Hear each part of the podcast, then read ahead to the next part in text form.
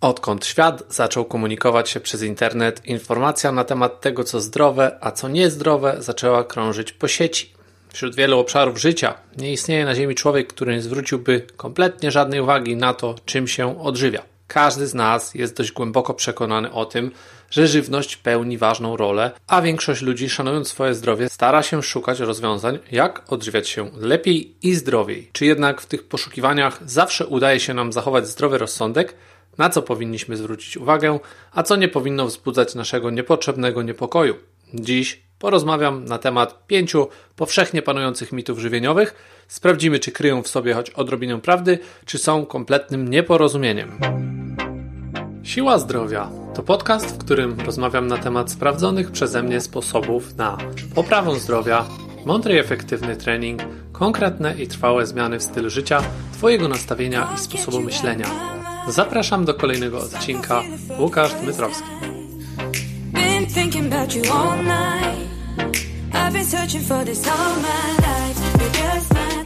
Witajcie bardzo serdecznie z tej strony ponownie Łukasz Dmytrowski, trener z ośmioletnim doświadczeniem w treningu crossfit, trening siłowy, kondycyjny, również z dziećmi, osoby dorosłe. Troszeczkę w temacie odżywiania mimo wszystko siedzę. E, dlaczego o tym dzisiaj zamierzam mówić, czym są i czy są one prawdziwe, te mity żywieniowe? to przede wszystkim chciałbym, żeby każdy, kto tego słucha, zrozumiał, że nie próbuję kreować się na żadnego dietetyka, żadnego speca w tej dziedzinie, aczkolwiek pomimo tego, że nie jestem wykształcony w dziedzinie odżywiania, to zdobyłem bardzo rozległą wiedzę na temat tego, co nam służy i mam również bardzo bogate doświadczenie z różnego rodzaju systemami żywieniowymi, które sprawdziłem na sobie. Jak to zwykle bywa, dzielę się w tym podcaście wiedzą przede wszystkim swoją, doświadczeniem swoim i przede wszystkim jest to w roli trenera, jako entuzjasta zdrowia, moim zdaniem najbardziej sprawdzona wiedza. Pracuję z ludźmi, którzy też płacą mi za to, żeby lepiej się czuć, wyglądać i cieszyć zdrowiem, więc nagrywam takie podcasty również dla tych, którzy nie są moimi podopiecznymi bezpośrednio, ale bardzo chętnie bym do nich dotarł, aby móc pomóc takim osobom jak ty. Tak więc dziś o mitach żywieniowych. I tutaj celowo wybrałem tylko pięć, ponieważ chciałbym się każdym z nich zająć i rozprawić. Gdy kwestionuję sens istnienia czegoś, staram się sprawdzić temat na tyle głęboko, żeby mieć pewność, że dany schemat albo rzeczywiście jest wart uwagi, albo bez wątpienia jest kompletnie bezsensownym frazesem powtarzanym na potrzeby głównie kolorowych magazynów i w telewizji. Oczywiście, wiem doskonale, że istnieją pewne rozwiązania, które mieszczą się gdzieś pomiędzy. Zobaczmy, jak to wygląda w przypadku tych pięciu mitów, które chciałbym dzisiaj wziąć na warsztat. A więc pierwszym z mitów, a w zasadzie parą mitów, tak od razu zaatakujemy dwa, bo ciężko jest je całkowicie rozłączyć, gdyż są mocno związane ze sobą jest ilość posiłków spożywanych w ciągu dnia oraz jedzenie ich ze ścisłą regularnością, to znaczy najlepiej co 3-4 godziny, w zależności od źródła, które będziemy cytować. W zależności od tego, kto jakie podejście oczywiście wyznaje i jakimi argumentami się kieruje, to będą 3-4, czasami mniej, więcej, nie wiem od czego to do końca zależy. Najczęściej Właśnie problemem jest tu brak jakiegokolwiek uzasadnienia. I od wczoraj słyszysz na pewno w internecie od wielu znajomych, kolegów, że musisz jeść pięć posiłków. No może trzy posiłki niektórzy mówią. No a co z przekąskami? Mówią ci sami ludzie, że spożywać masz je co trzy godziny. Znowu na innym portalu czytałem dzisiaj, że 4 godziny. No i czy ta godzina jedna w tą czy w tamtą ma kluczowe znaczenie? Co się stanie, jak zjesz po dwóch godzinach? Będziesz głodny i zjesz, na pewno coś strasznego musi się stać. Ciężko zaufać komuś, kto pisze to w internecie. Na pewno też jest wielu specjalistów, dietetyków, którzy rekomendują tego rodzaju podejście. I jak tutaj zaufać jednej lub drugiej opcji? A co może jeszcze, gdyby była jakaś inna droga? Czy ty też gubisz się w tym wszystkim i nie do końca rozumiesz, z jakiej racji akurat pięć posiłków to ma być zdrowy wybór, a mniejsza ilość to już problematyczna sytuacja.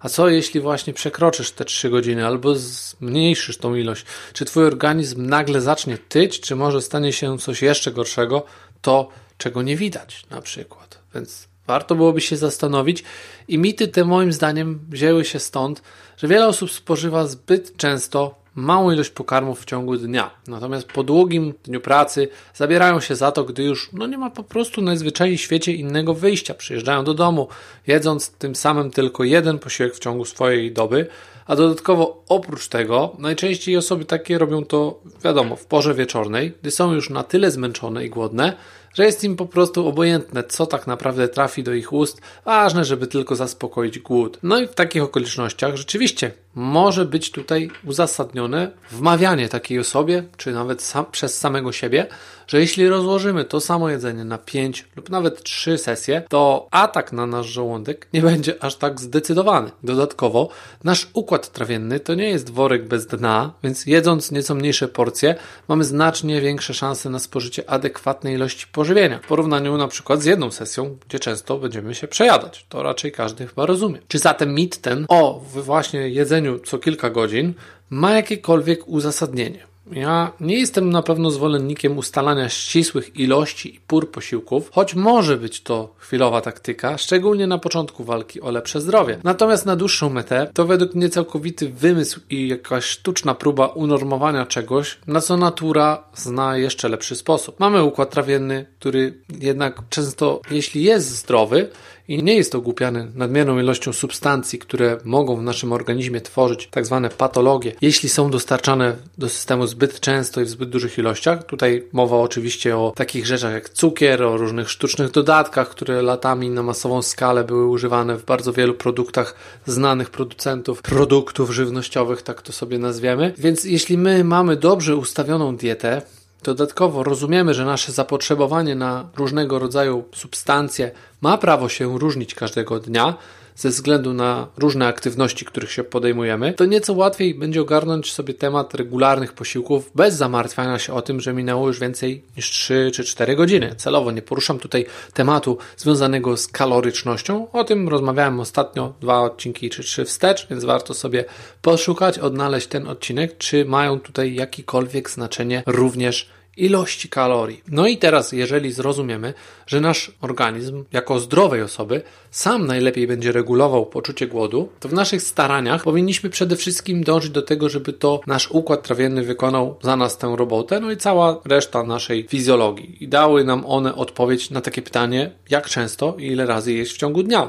Ja osobiście jestem zdania, że najczęściej dwa mi wystarczą. Czasami zjadam trzy posiłki. Wiadomo, że w zależności od tego, jak bardzo bogate są one w tłuszcz, białko, odpowiednią porcję witamin, tak dużo dają nam energii, że nie zawsze konieczne jest dopychanie się na siłę jeszcze trzecim posiłkiem, a co dopiero jeśli mowa jest o pięciu. Wiadomo, że mogą być to posiłki nazywane inaczej przekąskami, ale nie zawsze są one nam potrzebne, bo najczęściej kończy się to jedzeniem jakichś śmieci. No cóż, nieco inaczej może to jednak wyglądać, powiedzmy sobie, z perspektywy osoby, która ma jakąś przypadłość, powiedzmy insulinooporność, a dodatkowo może nawet o tym nie wiedzieć w ogóle i jednocześnie ładować w siebie przesadne ilości węglowodanów.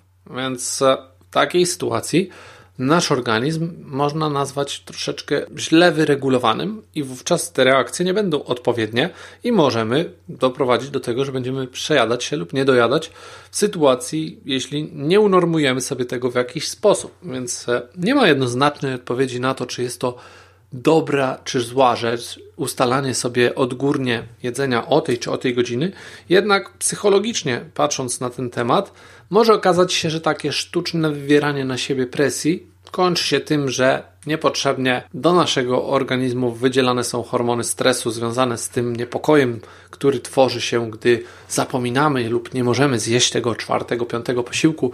I co wtedy? Ojej, przecież to wielka sprawa, tak? Tak naprawdę nie trzeba się aż tak tym przejmować. Ważne, żeby mieć poczucie sytości, jeść jak najmniej przetworzone pokarmy.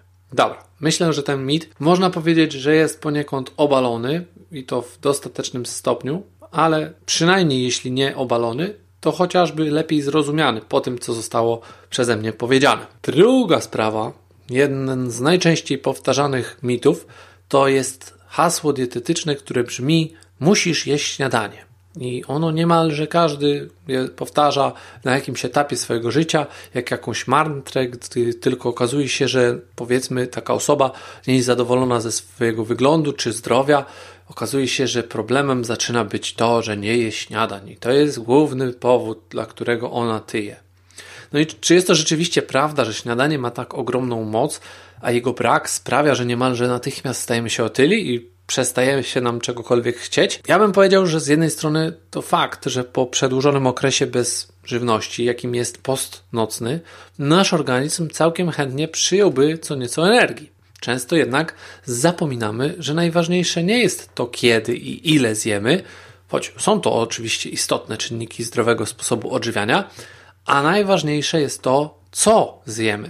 Jeśli Twoim głównym źródłem energii są przede wszystkim węglowodany, czego w tej chwili nie będziemy sobie analizować jakoś tam pod kątem zasadności i prawidłowości, ale wówczas po takiej przespanej nocy poziom Twojej energii i zapasów Twojego organizmu prawdopodobnie będzie niski, bo te węglowodany zdążą się przetworzyć z jakiegokolwiek źródła by nie były w czasie snu. I mówię tu prawdopodobnie, bo nie do końca można to określić w każdym przypadku. No ale dobra, pójdźmy dalej. Jeśli teraz jest pora poranna, a Ty nie dostarczysz swojemu organizmowi jakiejś formy pożywienia, no to będzie on miał jakieś trudności z rozpoznaniem tego, co się dzieje prawdopodobnie zidentyfikuje taką sytuację jako, może nie nazywałbym tego zagrożeniem, ale niewłaściwą sytuacją dla niego i wejdzie w taki stan delikatnie obronny. No tak jak człowiek, który coś mu się nie spodoba, nagle lekko odchyla się do tyłu i mówi: hej, hej, stop, poczekajmy, zobaczmy o co tutaj chodzi. No i być może to nie jest właśnie koniec świata, jeśli wydarzy się to jednorazowo, bo twój elastyczny w tym zakresie organizm poradzi sobie z takim stanem rzeczy. Jednak na dłuższą metę tego rodzaju sposób na życie może rzeczywiście przerodzić się w niemały kłopot dla twojego ciała, które po prostu przestawi się na nieco inny tryb i będzie pewnie sobie z tym jakoś radzić, głównie przez odkładanie tkanki tłuszczowej na zapas, tak na wszelki wypadek. No z drugiej strony jednak, ja sam jestem przykładem osoby, która bardzo rzadko spożywa takie tradycyjne śniadanie, to znaczy w naszym rozumieniu, tu szczególnie w języku polskim, posiłek, który jest spożywany w porze porannej. Ja od jakichś 7 lat, nawet nie wiem czy 7 czy 8 już, praktycznie bez przerwy korzystam z dobrodziejstw tak zwanego intermittent fasting, który to system zakłada jedzenie wyłącznie w pewnym okresie, takim oknie żywieniowym, które określone jest poprzez godziny. Nie zawsze te same, ale mniej więcej. Dla mnie oznacza to, że ja spożywam posiłki głównie pomiędzy godziną 12 a 20. Jednak to oczywiście nie wszystko, bo aby ten IF tak zwany działał dobrze, to po pierwsze według mnie wymagane jest jedzenie większej ilości tłuszczów w diecie, czego już w wielu źródłach internetowych się nie doczytacie. No a wszystko to po to, aby czas trawienia takich pokarmów i dostęp przez to do energii dla naszego organizmu był znacznie wydłużony, przez to, że jesteśmy tylko w pewnym okresie korzystamy z pożywienia, musimy to pożywienie spożywać o większej gęstości energetycznej. Oprócz tego, oczywiście, najlepiej, aby były to pokarmy jak najmniej przetworzone, z których nasz organizm jest w stanie wycisnąć jak najwięcej walorów. Odpowiadając zatem na pytanie, czy musisz jeść śniadanie, postaram się przekształcić je w nieco przekorny sposób. Doskonale odda to słowo, którego używają narody angielskojęzyczne, czyli breakfast, które w wolnym tłumaczeniu zamiast śniadanie oznacza to, iż przerywamy nasz post, break fast. Czy czasem to, że stanie się to o 12 czy 14 to jest to coś złego? No ja nie sądzę. Jednak problem rozpoczyna się, gdy ktoś próbuje tak zrobić, opierając się właśnie na kiepskiej diecie. Bo sam post przerywany, czyli ten IF, to tylko taki schemat żywieniowy i nie można go opierać o słabe fundamenty. Natomiast również wtedy jemy tak naprawdę śniadania. Nie zawsze, tylko o tej porze, do której przyzwyczajeni jesteśmy przez wiele lat. I kwestia nazewnictwa tutaj tak naprawdę dla naszego organizmu nie ma żadnego znaczenia. To nadal jest śniadanie, nawet o godzinie 14. Więc trudno odpowiedzieć jednoznacznie na to pytanie, że musisz jeść śniadanie, bo nie ma innego sposobu. Zawsze zjesz śniadanie, tylko nie zawsze będzie to rano. Jedną z moich największych bolączek przez długie lata samodzielnej walki o lepszą sylwetkę, gdy przez dłuższy czas również próbowałem sam schudnąć, zamiast zadbać po prostu o własne zdrowie, była wiara w kolejny mit, którym jest twierdzenie, że tłuste jedzenie jest bardzo niezdrowe. No i niestety taka opinia nadal głęboko funkcjonuje w społeczeństwie, co sprawia, że wiele osób ma dużą awersję do produktów zawierających tłuszcz. Szkoda, że nikt nie skupia się na jakże ważnej roli kwasów tłuszczowych w gospodarce człowieka, natomiast niestety z przykrością i z ogromną łatwością przyklejają oni tłuszczą łatkę winowajcy procesie otłuszczania ludzkich organizmów. I ja sam przez długie lata wierzyłem w te bzdury, bo przecież sama nazwa tego makroskładnika podpowiada nam, że jedząc taki składnik automatycznie stanę się prawdopodobnie tłusty. Jem tłuszcz będę tłusty. W pewnym momencie ja jednak na swojej drodze trafiłem całe szczęście na crossfit, którego kluczową częścią jest zdrowe odżywianie. I najczęściej zwolennicy crossa, przynajmniej w tych czasach, kiedy ja zaczynałem, bo wtedy najwięcej miałem znajomych w tym gronie próbowali swoich sił z dietą paleo. To była taka pierwsza, najbardziej modna dieta.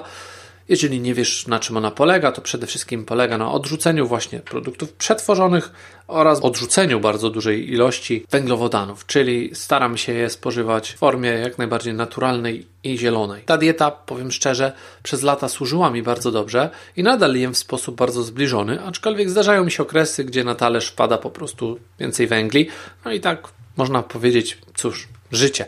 Jednak ja nadal jestem wielkim fanem czerpania energii z tłuszczów, bo wiem, jak genialnym źródłem różnego rodzaju substancji, nie tylko energii, są tłuszcze i co dzieje się, gdy brakuje ich w naszym systemie. Dlatego z całą pewnością nie zgadzam się z tym, że tłuszcz i tłuste jedzenie jest niezdrowe i można to po prostu schować między książki. Większość osób słuchających tego podejrzewam będzie w zgodzie ze mną. Jeżeli jednak nie zgadzasz się, to zachęcam do dyskusji, wyślij wiadomość, porozmawiamy. Oczywiście wiadomo, że tłuszcz tłuszczowi jest nierówny i ktoś powie, że tak nie jest, więc ja od razu przyznaję mu rację. Nie mówimy w każdym razie tutaj ani słowem o tłuszczach przetworzonych, tłuszczach trans, jakichś dziwnych pseudoproduktach żywieniowych, takich jak chipsy i inne śmieci, bo te rzeczy tak naprawdę nie kwalifikują się do miana tłuszczów. To są śmieci, nazwijmy to prosto. I bez znaczenia będzie tu argumentacja, że tak, to jest bardzo niezdrowe. Tak, oczywiście zgadzam się, to jest bardzo niezdrowe i wszystko, co zawiera nadmierne ilości tłuszczów przetworzonych czy cukru, to będzie śmieciem i tym nie będziemy się zajmować.